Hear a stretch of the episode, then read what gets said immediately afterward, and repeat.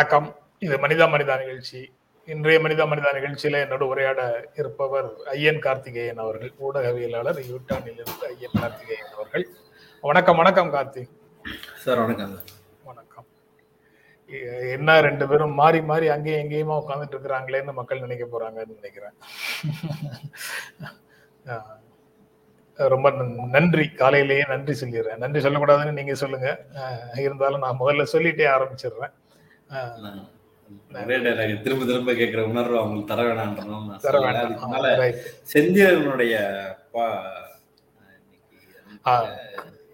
இன்று காலையில செந்தில் செந்தில்வேலுடைய அப்பா ம், மறைந்து விட்டதாக காலமானதாக செய்தி இருந்தது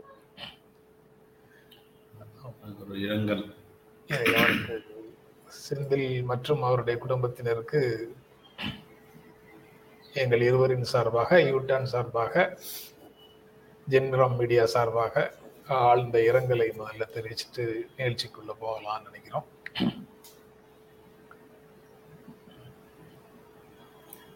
இரண்டு நிதிநிலை அறிக்கைகள் தயாரிக்க முதல்வர் மு க ஸ்டாலின் அறிவுறுத்தல் அப்படின்னு செய்தி. அதாவது விவசாயத்திற்காக வேளாண் வேளாண் துறைக்காக தனியாக ஒரு நிதிநிலை அறிக்கை வழக்கமான ஒரு நிதிநிலை இருக்கு இரண்டையுமே தயார் செய்யுங்க அப்படின்னு சொல்லியிருக்கிறாரு.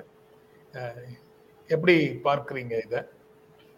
நான் பொதுவாகவே நமக்கு எல்லாருக்கும் தெரிஞ்சதுதான். எல்லாரும் தான் தான் தயாரிக்கிற பொருளுக்கு தன்னால் விளைவிக்க முடிஞ்ச இடத்துல இருக்கிறாங்க. ஆனால் விவசாயிகளுக்கு மட்டும் அது வந்து தூரத்திலேயே இருந்தது அவர்களுடைய என்ன மாதிரியான விலைக்கு விற்க போகிறாங்க அப்படின்னு அவங்களுக்கு தெரியாது. நமக்கு என்ன செலவாகுதோ அதுக்கு மேலே உற்பத்தி விலை என்னவோ அதுக்கு மேலே லாபத்தை வச்சு விற்கிறது அப்படின்றதான் எல்லாருக்கும் பொருந்தும்.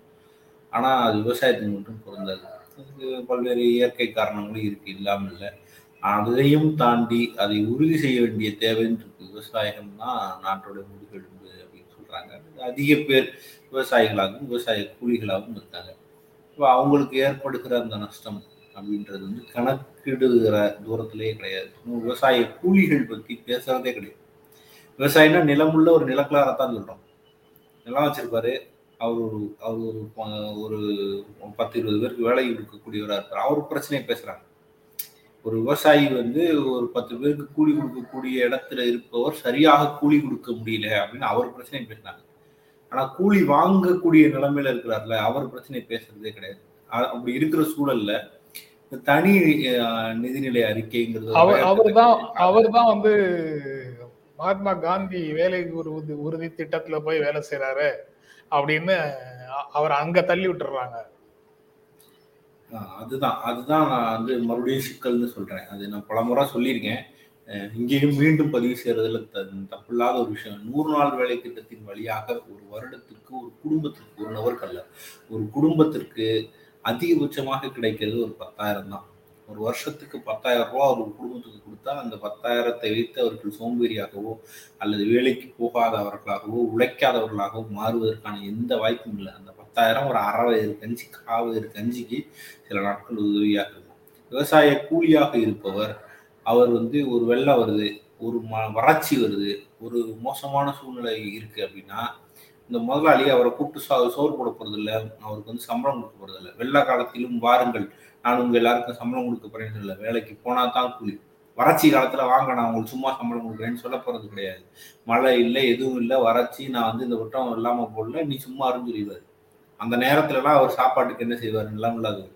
நிலம் உள்ளவர் போன போன வருஷம் விளைவிச்ச மிச்ச அரிசி பருப்பு ஏதோ ஒன்று அவர்கிட்ட ஸ்டாக் இருக்கும். அதை அவர் பயன்படுத்திக்கிறார். நிலம் இல்லாதவர் அதை என்ன செய்வார்ன்ற கேள்வி. நிலம் இல்லாதவர்கள் மீதான அக்கறையின்மையை தான் இந்த பேச்சு காட்டுது. அந்த நேரத்தில் இந்த தனி நிதி நிதி நிதி அறிக்கையை வந்து வரவேற்கிறோம்.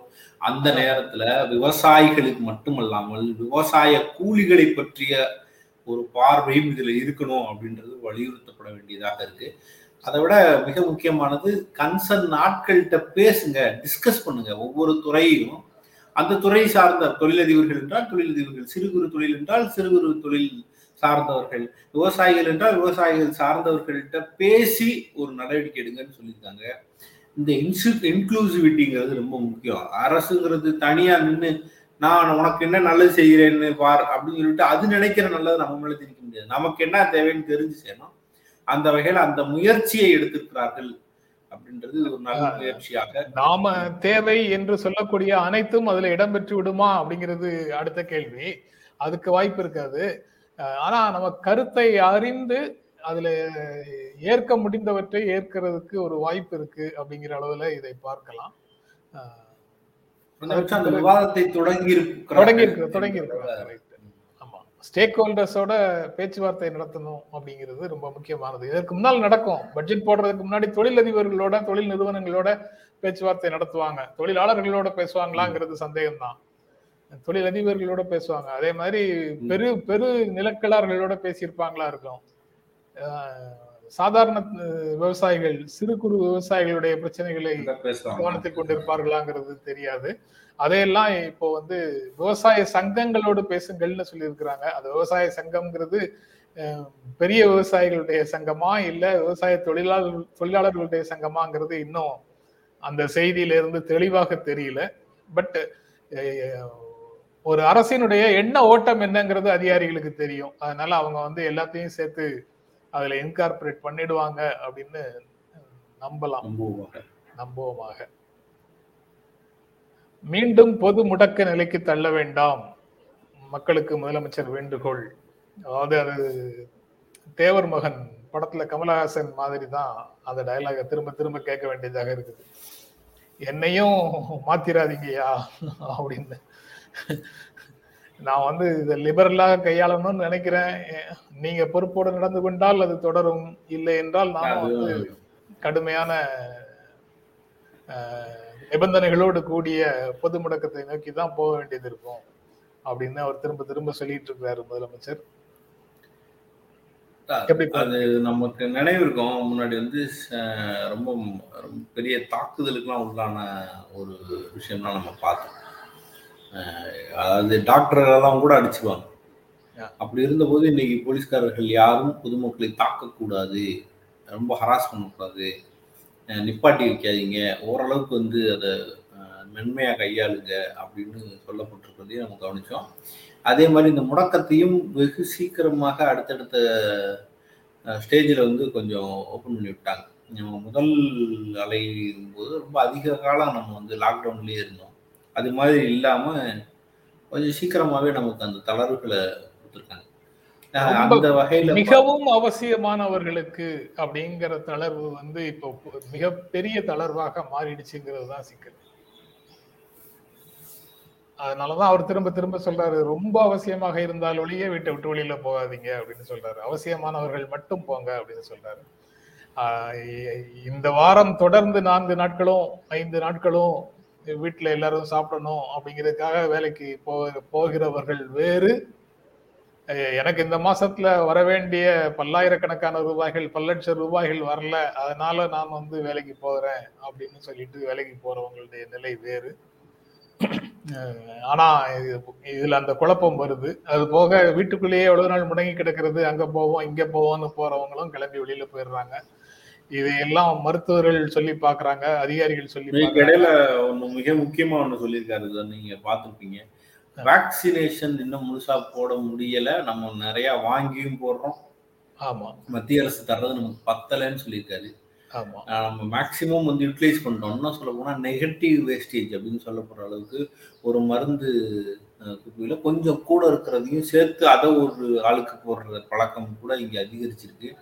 கேரளாவில் அது மாதிரி பண்ணியிருக்காங்க. அது மாதிரி தமிழ்நாடும் பண்ணி வருகிற அளவை விட அதிகமான ஊசிகள் போட முடியுன்ற இடத்துக்கு நகர்ந்து அதை பயன்படுத்துற அளவுக்கு பண்ணியும் நமக்கு வந்து வேக்சின் தட்டுப்பாடு நாங்களும் நாங்களும் வாங்கி போட்டிருக்கிறோம் அப்படின்னு சொன்னா அது வந்து இந்த கார்ப்பரேட் சோஷியல் ரெஸ்பான்சிபிலிட்டியில தனியார் மருத்துவமனைகள்ல போடுறத சொல்றாரு அப்படின்னு அர்த்தமா? அதுக்கு முன்னால ஏன் கவர்மெண்ட் வாங்கி போடுறதுல ஸ்டேட் கவர்மெண்ட் தனியா வந்து வாங்கி போடுற நிலைமை இருந்துச்சுல அது மாறினது அதுதான். அதுலதான் அதுலதான் யூ டர்ன் போட்டாங்களே அது அதுல நிறைய வாங்கியிருக்காங்க சார். யூட்டன் நீங்க வந்து ஒன்றிய அரசு பண்ணதை சொல்றீங்கன்னு நினைக்கிறேன். அது அது அது வந்து அந்த கோர்ட் இன்டர்வென்ஷனுக்கு முன்னாடியே இல்ல பல லட்சம் ஊசிகளுக்கு ஆர்டர் போட்டாங்க. எனக்கு என்னுடைய நினைவு சரியா இருக்குன்னா கிட்டத்தட்ட ஒரு கோடி ஊசிக்கு ஆர்டர் போட்டிருந்தாங்க. அதுல வந்து கிட்டத்தட்ட ஒரு பாதிக்கு மேல யூட்டன் ஒன்றிய அரசுக்கு நெருக்கமானது தானே இல்லையா?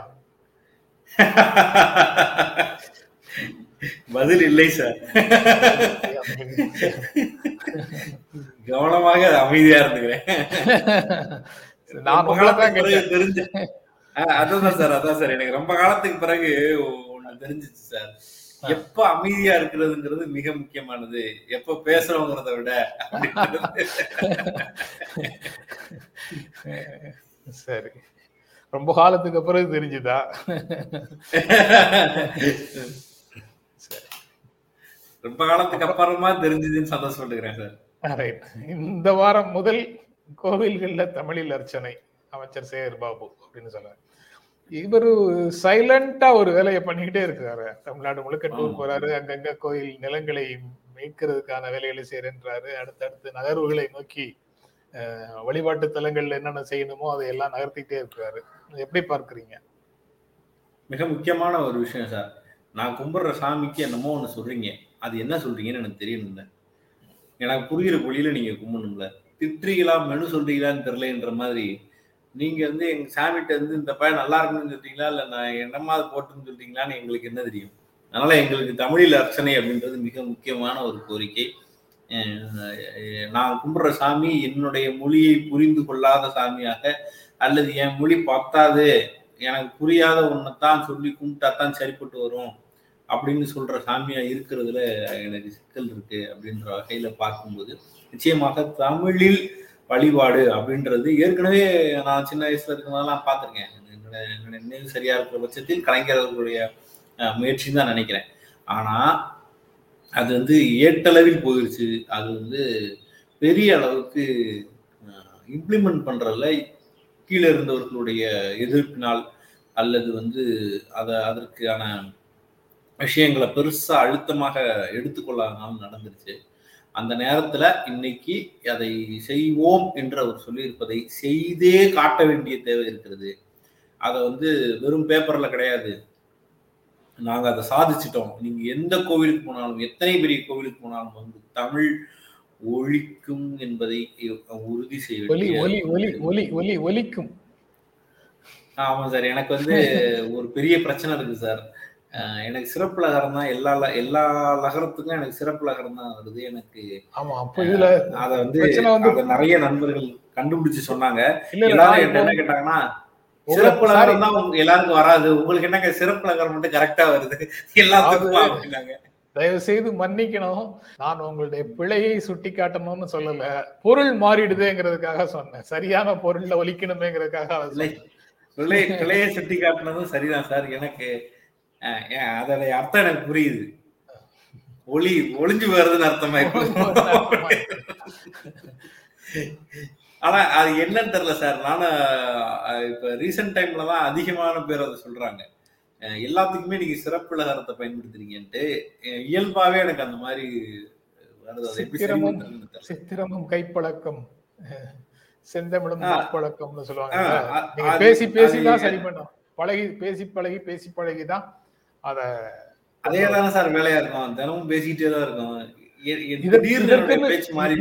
இதற்குன்னு குறிப்பான பயிற்சியாக தனியாக நேரம் ஒதுக்குறீங்களா? பேசிட்டே இருக்கீங்க கரெக்ட் கரெக்ட் சார். ஆனா எல்லாரும் என்ன சொல்றாங்கன்னா சிறப்பு லகரம் தான் கஷ்டம் அது வராது. நீங்க என்னடான்னா அதை சாதாரணமா எல்லாத்துலயும் பயன்படுத்துறீங்க நிகழ்ச்சியை முடிச்சிட்டு தினமும் மாலையில ஒரு அரை மணி நேரம் நம்ம செலவழிக்கலாம். அவ்வளவுதானே? Okay sir. அப்புறம் திரும்ப பழைய மாதிரியான தொடர் பிரச்சனைகள். முதுநிலை மருத்துவர் மாணவர் சேர்க்கையில தற்போதைய நிலையே தொடரணும். மாற்றங்கள் தேவையில்லை அப்படின்னு முதல்வர் ஸ்டாலின் சொல்லியிருக்கிறாரு கோரிக்கை வைக்கிறாரு. என்ன மாற்றம்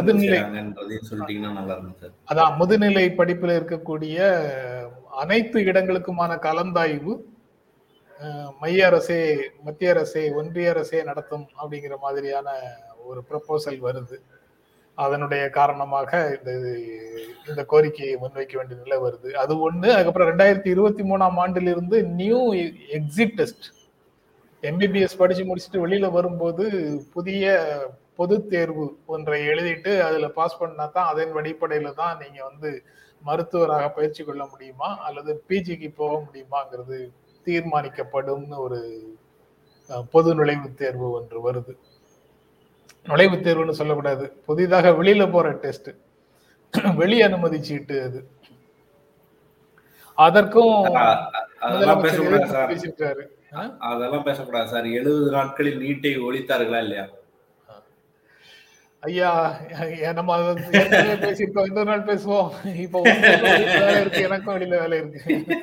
இல்ல சார் அதத்தான் இப்ப எதிர்பார்க்கிற மக்கள் வந்து நிஜ சிக்கலில் பெரிய தலைவலியை யோசிக்காமல் அதை பேசாமல் ஏன் நீ நீக்கல அப்படின்ற கேள்வி முன்னிறுத்துறதுல இருக்கிற பிரச்சனையை உணர்த்துறதுக்காக தான் நான் அதை சொன்னேன். இல்ல இன்றைக்கு இன்றைக்கு என்ன பிரச்சனைகள் இருக்குன்னு சொல்றீங்களோ அதே பிரச்சனைகள் வந்து எடப்பாடி பழனிசாமி முதலமைச்சராக இருக்கும் போதும் இருந்தது தானே மாநில அரசினுடைய அதிகாரம். பறிக்கப்பட்டதனுடைய விளைவாகத்தான் அது நடந்தது. அப்போ வந்து எடப்பாடி பழனிசாமியை நீங்க விமர்சிச்சீங்களே இப்போ வந்து நீங்க அதிகாரம் மைய ஒன்றிய அரசிடம் இருக்கிறதுன்னு சொல்றீங்களே அப்படிங்கிறத சுட்டிக்காட்டும் விதமாகத்தான் அவங்க வந்து எழுபது நாள்ல ஒழிச்சிட்டீங்களா மிக மிக நியாயமான சரியான ஒரு விமர்சனம். ஆனா கூட்டணியில் இருந்தது யாரு? ஒரு முறைக்கு ரெண்டு முறை கூட்டணி வச்சது யாரு? விப்பு யார் கையில இருந்துச்சு? நான் உன்கிட்ட கூட்டணி வைக்கணும்னா நீ நீட் எனக்கு நீக்கி கொடுன்னு சொல்லி கேட்டிருக்கலாம்ல?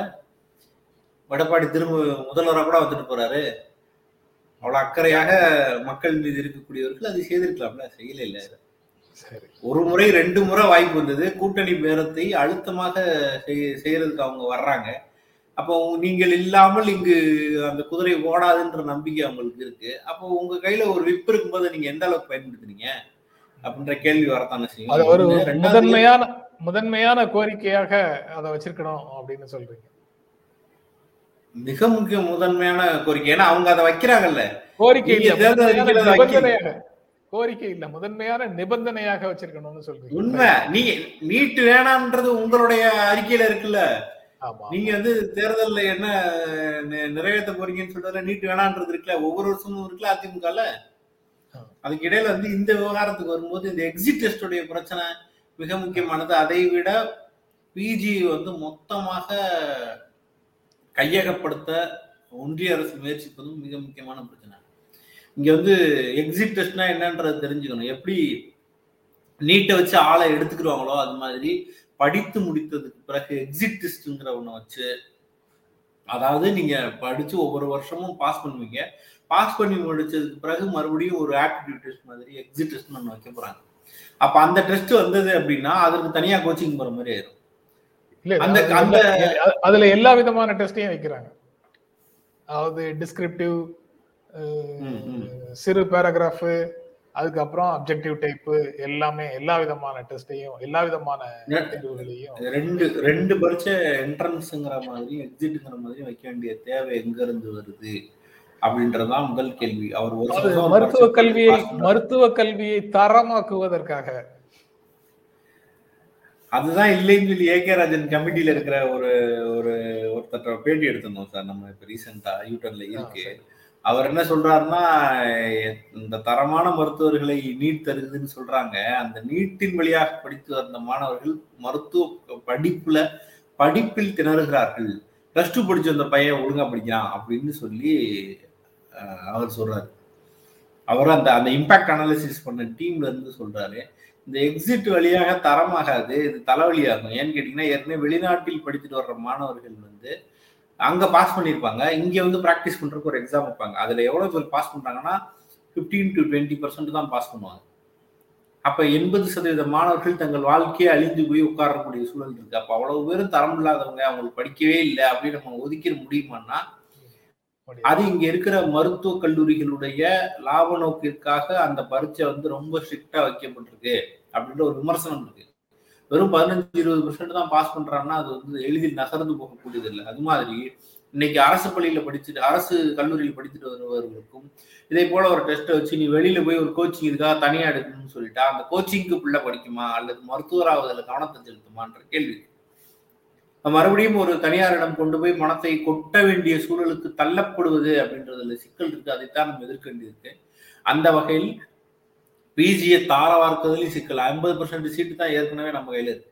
ஆல் இண்டியா கோட்டா இல்லாம ஐம்பது சீட்டு தான் இருக்கு. எக்ஸிட் டெஸ்ட்டுக்கு கோச்சிங் சென்டர்லாம் வராதுன்னு நினைக்கிறேன். ஏன்னா அது அவங்க சப்ஜெக்ட் படிச்சு நாலு வருஷம் படிச்சதுல இருந்து தான் எக்ஸிட் டெஸ்ட் அதனால அது அதுல கோச்சிங் சென்டர் பிரச்சனை இல்ல. ஆனா வேறு பிரச்சனைகள் இருக்கக்கூடும். அது அவசியமா இல்ல சார் அது அது ஏன் நான் அதை அழுத்தமா சொல்றேன்னா அந்த பரீட்சை வந்து புதிய பரீட்சை அல்ல. ஏற்கனவே இந்த வெளிநாட்டு மாணவர்களுக்கு வைக்கப்படுகிற பரீட்சை தான். ஆமா அதே சென்டர்ஸ்க்கு அதேதான் போய்கிட்டு தான் அதுக்கு சென்டர்ஸ்க்கு போகத்தான் செய்றாங்க. ஓகே. அந்த அந்த ஆபத்தை வந்து நம்ம முற்றிலும் மறுக்க முடியுமான்ற ஒரு கேள்வி இல்லாமல் இல்லை. அப்போ கல்லூரி தொடங்குறது இன்னும் லாபகரமானது இல்ல. கோச்சிங் சென்டர் கோச்சிங் சென்டர்கள் லாபமானது புதிய வியாபார உத்திகளையும் நீங்க சொல்லி கொடுக்குறீங்க. ரைட் அரும்பாக்கத்தில் வீடு ஒதுக்கீடு பெறாதவர்களை மறுகுடியமர்வு செய்யும் வரை வீடுகளை இடிக்கக்கூடாது அப்படின்னு சென்னை மாநகராட்சி அறிவுறுத்தி இருக்குது. எப்படி பார்க்குறீங்க? ஏற்கனவே இது தொடர்பாக ஒரு நண்பர் வந்து கருத்து போட்டிருக்கிறாரு. ஐயா இந்த வரும்பா அரும்பாக்கம் வீடுகள் அகற்றம் தொடர்பாக விளக்கமான உரையாடல் இல்லையே ஏன்? அப்படின்னு கேட்டிருக்காரு. அவர் ஒரு கடந்த வெள்ளிக்கிழமை பேசியதை அவர் பார்க்கல அப்படின்னு நினைக்கிறேன். எப்படி எப்படி பார்க்குறீங்க ஐயன்? சார் சார் இது நம்ம ஏற்கனவே நம்ம விரிவாக பேசின ஒரு விஷயம் தான் பூர்வக்குடிகள் இடப்பெயர்வு அப்படின்றது மிக மோசமான நடவடிக்கை. அதுவும் ஊருக்கு வெளியில் தூக்கி எறிகிற பழக்கம் அப்படின்றது ரொம்ப ரொம்ப ரொம்ப மோசமான ஒரு நடவடிக்கை. அவர்கள் வாழ்வாதாரம் அந்த குழந்தைகளுடைய கல்வி அப்படின்னு ஏகப்பட்ட விஷயம் சேர்ந்துருக்கு. ஆனால் அவர்கள் பூவக்கரையோரம் இந்த மாதிரி சுகாதாரம் இல்லாமல் சரியான வசதிகள் இல்லாமல் வாழ்வதும் அவர்களுக்கு ஆபத்தானது. வசதி குறைவானது அவர்களுக்கு நிச்சயமாக வீடு கட்டி தரப்பட வேண்டும். வசதியோடு வீடு கட்டி தர வேண்டும் வேண்டும்.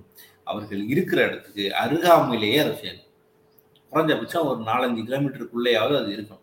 அப்போ தான் அது சரியாக இருக்கும் அவர்களுடைய வாழ்வாதாரம் கெடாமல் இருக்கும் அப்படின்ற வகையில தான் அதை நம்ம பார்க்கணும். தற்போது கொடுத்துருக்க தொண்ணூற்றி மூணு வீடு வந்து ஒரு எட்டு ஒன்பது கிலோமீட்டர் தூரத்தில் கொடுத்துருக்காங்க. அது கம்பேரிட்டிவ்லி ஓஎம்ஆர்லயோ ஈசிஆர்லேயோ இருக்கிற பகுதிகளுக்கு போடுறதுக்கு பதிலாக கண்ணகி நகர் மாதிரியான ரொம்ப தூரமாக இல்லாமல் ஓரளவு பரவாயில்ல என்ற டிஸ்டன்ஸ்ல போட்டிருக்காங்க. மிச்ச வீடுகளை இடிக்க வேண்டாம். அது வந்து முறையான மாற்றிடம் கொடுத்த பிறகுதான் இடிக்கணும் முடிவெடுத்திருப்பது நல்ல நடவடிக்கை. இதுல பிரச்சனையான ஒரே ஒரு விஷயம் என்னன்னா அது முதல்ல கணக்கெடுக்கும் போது ரெண்டாயிரத்தி பதினாறுல கணக்கெடுக்கும் போது இருந்தவர்களுக்கு கொடுக்குறாங்க. அதுக்கு பின்னால வாடகைக்கு வந்தவர்களுக்கு விடுபட்டாங்க. அவங்க தெருவில் இருக்கிறார்கள். சிக்கல் அவர்களுக்கு ஒரு சரியான இடத்த அரசு கொடுக்கணும் அப்படின்றதுதான் மிக முக்கியமான கோரிக்கை. அந்த கோரிக்கையும் நிறைவேற்றப்பட வேண்டிய தேவை இருக்கு. ஒரு கூவக்கரையோரம் ஒரு ஒரு- மோசமான வாடகைக்கு இடையில ஒரு ஒரு வசதி குறைவான இடத்துல ஒருத்தன் வசிக்க வேண்டிய இடத்துக்கு தேவை இருக்கு அப்படின்னு சொன்னா அவர் வாடகைக்கு இருந்தாலும் அவர் ரொம்ப காலமா அங்கே இருந்தாலும் அவர்கிட்ட ஒரு ஏழ்மை இருக்கு. அந்த ஏழ்மையின் காரணமாக அந்த வறுமையின் காரணமாக தான் அங்கே வர்றாரு. அவரை அந்த இடத்துல சிரமப்படுறத விட்டுட்டு அவருடைய வீட்டை இடிச்சு தெருவில் நிப்பாட்டுவதை விட்டுட்டு அவர் வாடகைக்கு வந்தாலும் கொஞ்ச காலத்துக்கு முன்னாடி வந்தாலும் அவருக்கு ஒரு நல்ல இடத்தை அரசு காட்ட வேண்டிய பொறுப்பு அப்படின்றது இருக்கு. நிச்சயமாக முன்னாடி அரசு போட்ட திட்டம் தான் அது. அதன் வழியாக முடிந்த திட்டம் தான் ஆயிரம் சொன்னாலும் கடைசியில் மக்களை காப்பாற்றுகிற பொறுப்பு அப்படின்றது அரசின் கையில் தான் இருக்கு. அதை அவர்கள் செய்து தர வேண்டிய கடமையும் ரொம்ப நன்றி. காலையில காலையில தான் உங்ககிட்ட இது- இது இந்த பொறுப்பை செய்ய வேண்டியது இருக்குன்னு சொன்னேன். நீங்க ஏற்றுக்கொண்டு வந்தமைக்கு ரொம்ப ரொம்ப நன்றி. நன்றி. நன்றி நண்பர்களே நிகழ்ச்சியை பார்த்துட்டு இருக்கிற உங்களுக்கும் என்னுடைய அன்பும் நன்றியும். இன்னொரு சந்தர்ப்பத்துல சந்திப்போம். மீண்டும் சந்திப்போம். நன்றி வணக்கம். எங்களுடைய வீடியோ உங்களை நேரடியாக வந்து சேரணும்னா ஜென்ரா மீடியாவை சப்ஸ்கிரைப் பண்ணுங்க. இது குறித்த அப்டேட்ஸ் உங்களை வந்து சேர்வதற்கு பெல் ஐக்கானை கிளிக் பண்ணுங்க.